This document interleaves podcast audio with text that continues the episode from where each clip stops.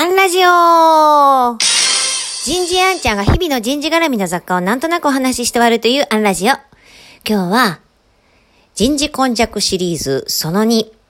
最善を尽くそう、こんなテーマでお話ししてみようと思います。仕事ができる部下が欲しいなーなんてのはよく聞く話です。まあ仕事ができる上司が欲しいってのも一つですけどね。じゃあ仕事ができるっていうのはどういう人物なんでしょう。何ができれば、どんな能力があれば、どんな意識を持っていれば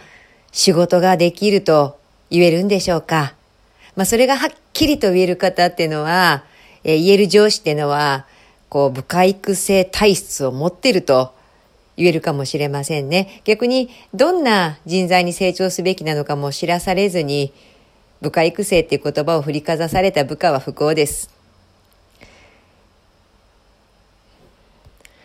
律令という文献があります。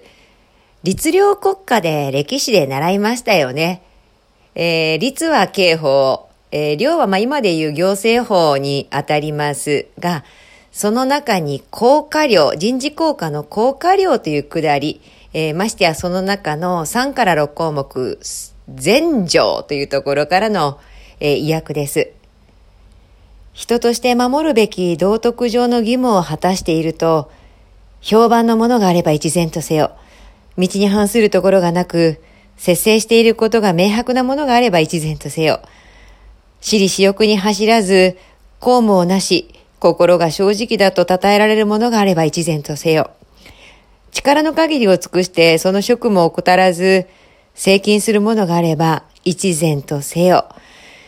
えー、このよっつ合わせて四善と言われる、まあ、四善と言われる訓戒がありまして、えー、律令官僚たるもの、確たる人物であれと、えー、当時の官僚の勤務評定の基準項目としても用いられた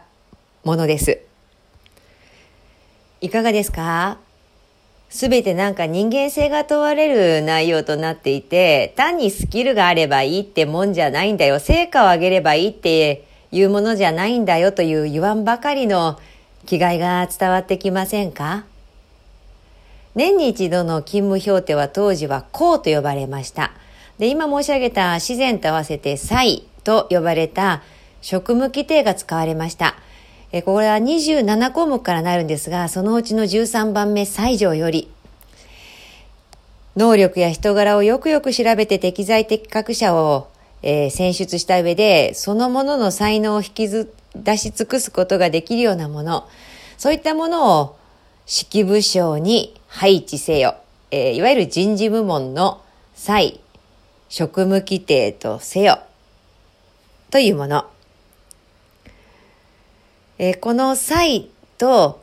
善が組み合わさって今、最善を尽くすという慣用句となって引き継がれていることにお気づきいただけますよね。まさに不易流行、職業人としてどうあるべきかなんてのは不易の部分。おそらくせんさんびゃくねんまえのできる人は、現代社会にタイムスリップしてきても、できる人なんじゃないかなって思われてなりません。今日はここまで。次回もお楽しみに。